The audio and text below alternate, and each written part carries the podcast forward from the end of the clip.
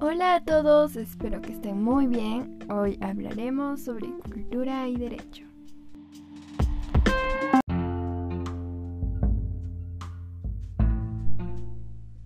Comenzaremos definiendo ¿qué es cultura? El diccionario de la Real Academia Española recoge diferentes concepciones de la palabra cultura, entre las que encontramos un conjunto de conocimientos que permite a alguien desarrollar su juicio crítico y un conjunto de modos de vida, costumbres, conocimientos y grados de desarrollo artístico, científico, industrial en una época o grupo social. También debemos añadir que la cultura en sentido general, estaría constituida por el conjunto de prácticas y conductas sociales inventadas y transmitidas dentro de un grupo social, es decir, lengua, ritos, cultos, religión, vestimenta, saber técnico, científico, artesanía, etc. Ahora, Kroeber nos dice, Además, que la cultura se refiere a la tradición de un determinado grupo, un modo de vivir aprendido de los miembros de ese grupo y compartido por ellos.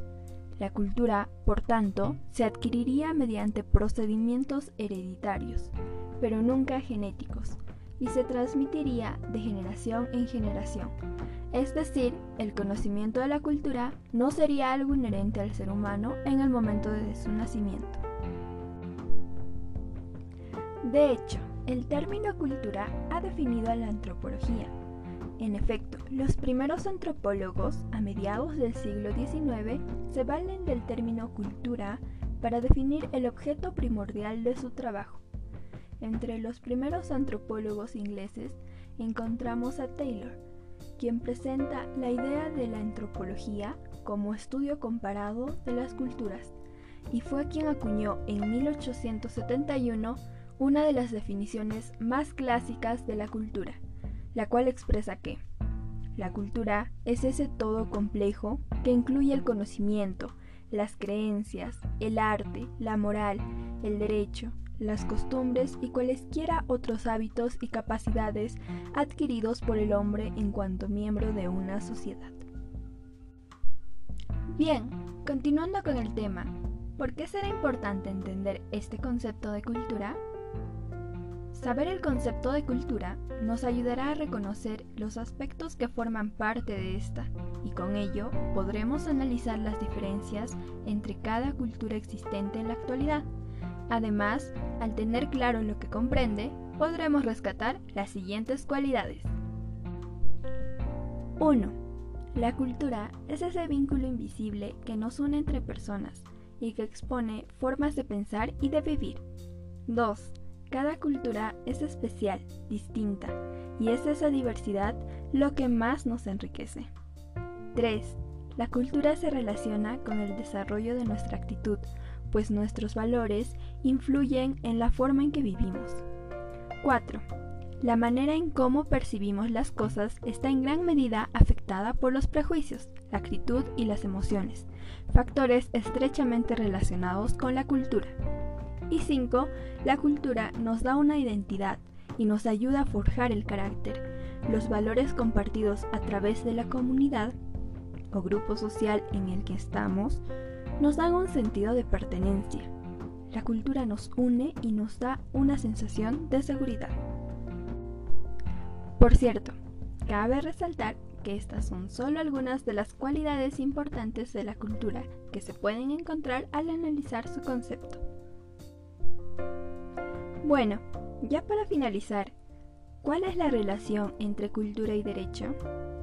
Gracias a la definición que ya dimos, nos damos cuenta que la cultura y la sociedad están íntimamente relacionadas, sin que pueda entenderse la una sin la otra. Puesto que el derecho forma parte del sistema social encargándose de la ordenación del mismo, entonces los tres términos han de estar relacionados. Por lo tanto, podemos afirmar que cultura sociedad y derecho son conceptos que se retroalimentan mutuamente. El derecho no es solo un elemento de control social, que se manifiesta a través de unas reglas rígidas y estáticas que pretenden solucionar el conflicto siempre latente en la vida de relación. El derecho es ante todo una expresión vigorosa de la realidad social y del hombre como protagonista fundamental de esa realidad. Es el hombre quien con sus comportamientos cotidianos, sus realizaciones, sueños y esperanzas y también sus fracasos y frustraciones va creando el universo de lo jurídico, que no se mantiene inmutable, sino que evoluciona y se transforma de la misma forma como se transforma la sociedad en todas sus manifestaciones, políticas, religiosas y culturales. Esta reflexión sobre lo que constituye la esencia del derecho guarda una estrecha relación con el fenómeno cultural, ya que éste, como una de las manifestaciones más importantes de la vida humana, está íntimamente ligado a la concepción sociológica del derecho, o sea, que la evolución y la transformación del entorno cultural de los pueblos determinan el contenido de la norma jurídica, que debe recibir esos hechos y adaptarse a los cambios que la sociedad y la cultura imponen.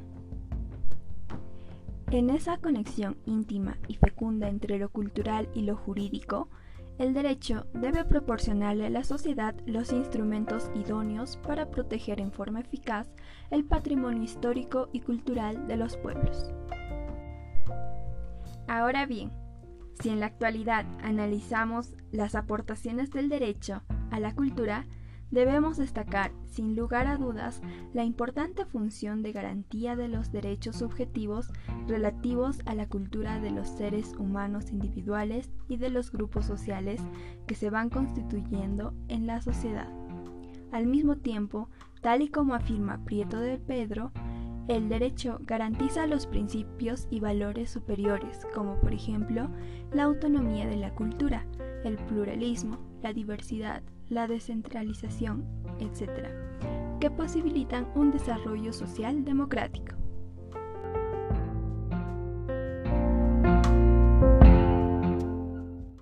Eso es todo por este episodio, espero que sigan investigando más acerca de la cultura y que tengan una bonita semana.